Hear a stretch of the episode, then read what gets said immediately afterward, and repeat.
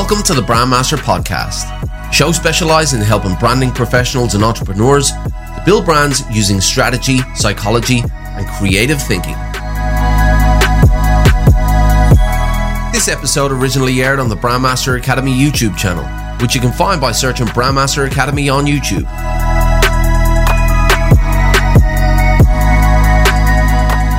What's up, brand builders? Stephen Hurahan here at Brand Master Academy dot com, and in this video you're going to learn eight different types of branding for your strategy, so you can arm yourself with flexible branding tactics and develop the right brand for the right situation. Now, the term branding is pretty broad and it means different things to different people. On one hand, you can have a small business owner believing that branding is their logo. And on the other hand, you can have a business leader managing multiple different businesses with hundreds of different products and services, using branding as a way to gain clarity for their messaging and for their structure. So it's no wonder you have many different types of branding. Now, when it comes to developing a strategy for your own brand or for a client's brand, you want as many tactics and techniques at your disposal as possible, because you need to make those strategic decisions as to what structure you should have for your brand. And that is the critical role of the brand strategist. So you need to understand the different types of branding and what situation needs what technique. And that is the role, as I said, of the brand strategist. And in this video, I'm going to show you eight different types of branding that you can use when it comes to your brand strategy. Now, although there are many different types of brand strategies, many of them cross over and you can use multiple brand strategies concurrently. So, for example, you can use an umbrella branding strategy along with a product branding strategy, or you can use a personal branding strategy along with a corporate branding strategy. So, as I said, there's a lot of crossover in these strategies, but it is important to know which strategy to use in which situation. Number one is personal branding. Now, personal branding has really taken off in the last ten to fifteen years. Now, personal branding really has always been around because it's really only about nurturing your reputation. As a professional, you have a reputation in the marketplace, whether that's as an employee or as a business owner. And if you undertake personal branding, then what you're doing is you're essentially managing your personal reputation. You're managing the reputation of your name within your industry. So that's what personal branding is all about. It's really about taking a focus and an interest in developing out your reputation within the market, so people see you for what you want to be known for, and that's otherwise known as positioning. Number two is corporate branding. Now, corporate branding focuses on developing the name and the reputation of the brand itself. Now, most businesses will promote their products or services, but some businesses will actually promote the name of the brand or the brand itself. Now, Nike is a perfect example of this. Yes, Nike promote their products on billboards and on T V, but they also promote the brand itself. There are many different advertisements that Nike put out there where there is no product involved. It's all about promoting the brand and the reputation of that brand through an idea and through what it stands for. So corporate branding is all about promoting the name of the brand and the business itself. Number three is product branding.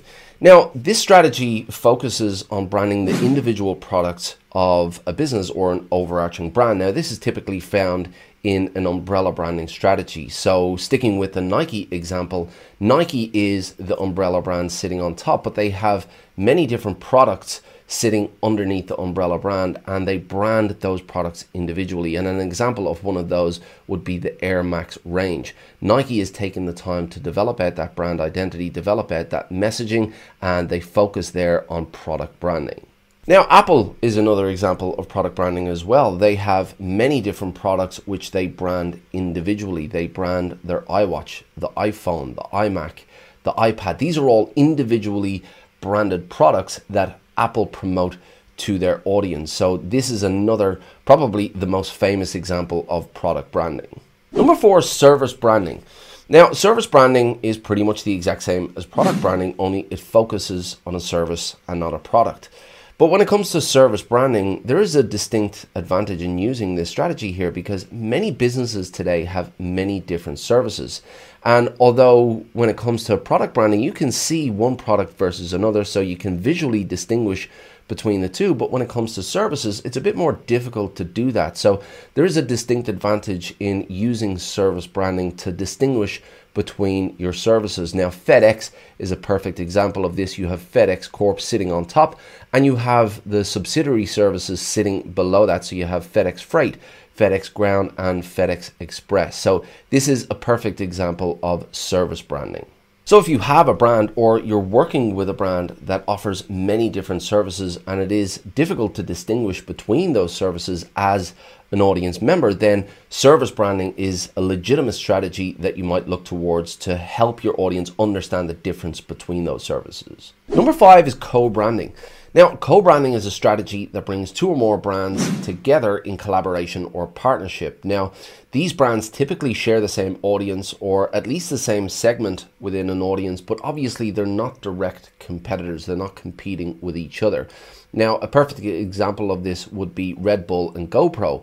Red Bull and GoPro, their audience both love extreme sports, and they're both able to go in there and share that audience because they are not directly competing with each other. Instead, they leverage each other's brand equity and brand reputation and enhance the reputation of the other brand. Number six is umbrella branding. Now, I touched earlier on umbrella branding before, but umbrella branding has many different techniques that you can use within brand architecture. So an example here would be a branded house, which I've touched on before with both Nike and Apple, or a house of brands, and Unilever would be a great example of that. But essentially, an umbrella branding strategy has a parent brand sitting on top, and the brands underneath either use the brand equity of the parent brand, or the parent brand is simply there to manage the individual brands underneath, and each and every one of those brands can act distinctly individually, whether it's through their messaging, through their brand identity, or as a completely individual brand from all the others. So umbrella branding is a legitimate strategy if you have many different brands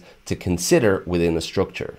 Number seven is purposeful branding. Now, purposeful branding is where a brand engages in activities that go beyond the transactional nature of their existence. So they look towards a cause that they might be able to contribute to or help. And typically this cause is aligned with the beliefs of their audience. Now, of course, they use that to connect with who their audience is and show their audience that they share the same beliefs as they do. But purposeful branding also has the end goal of just being purposeful, just helping out whatever that cause is. Now, a great example of purposeful branding would be Tom's, where Tom's give a pair of shoes to somebody in need for every pair sold, or Patagonia. Patagonia has a real purposeful soul and really does look towards sustainability and really helping the environment. So these are two examples of purposeful branding where brands use purposeful endeavors to align with who their audience is and to really contribute to society on a broader spectrum. And number eight, employer branding. Now, employer branding is where the business focuses on branding internally. They want to show the market, and specifically they want to attract the brightest talent in the market to come and work for them. So they want to display that they understand what it is that their employees want from them. They understand work-life balance. They understand what it is that their workers want to achieve from life. And they show that they take an interest in this in order to attract that talent. Now, Google is a perfect example of this. Any young technician coming into the market looking for a job would jump at the chance to work for Google because their brand culture is so strong and they have such in, strong employer branding. They take the time to focus on their staff, on their employees, and make sure that they really show interest in them and make sure that they get as much as possible from the Google brand. Now, as I've said before, there are many different strategies here, but many of these cross over, and you can have some brands leveraging multiple strategies within their own particular strategy. And Dove is a perfect example of this. Dove engage in corporate branding. They promote the Dove brand. They engage in product branding. They promote the individual products and they brand the individual products. They also engage in purposeful branding as well through the self-esteem of women and girls, and they are also part of an umbrella branding strategy through their parent Unilever. So you can see here there are four different types of branding within the Dove brand strategy. So it's just really important to understand how each strategy works and how you can leverage each strategy when it comes to the development of your own brand strategy. So as you can see, the game of branding can get pretty strategic. And when you sit down at the table with your clients or when it comes time to developing your own brand strategy, it's important to understand what options you have and to have these aces up your sleeve when you walk into a brand strategy workshop. We really hope you enjoyed today's episode. Thanks so much for listening. If you want to learn more brand strategy techniques to level up your skills, make sure you check out brand master academy dot com.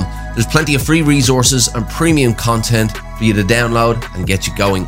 If you'd like to join our Facebook group full of like-minded brand strategists all learning from each other, then find us by searching for the Brand Strategy Community, where you can find exclusive content for members as well. If you enjoyed this content, please be sure to give us an honest review on iTunes, Stitcher, or wherever you listened, and make sure you tune in for the next episode of the Brand Master Podcast.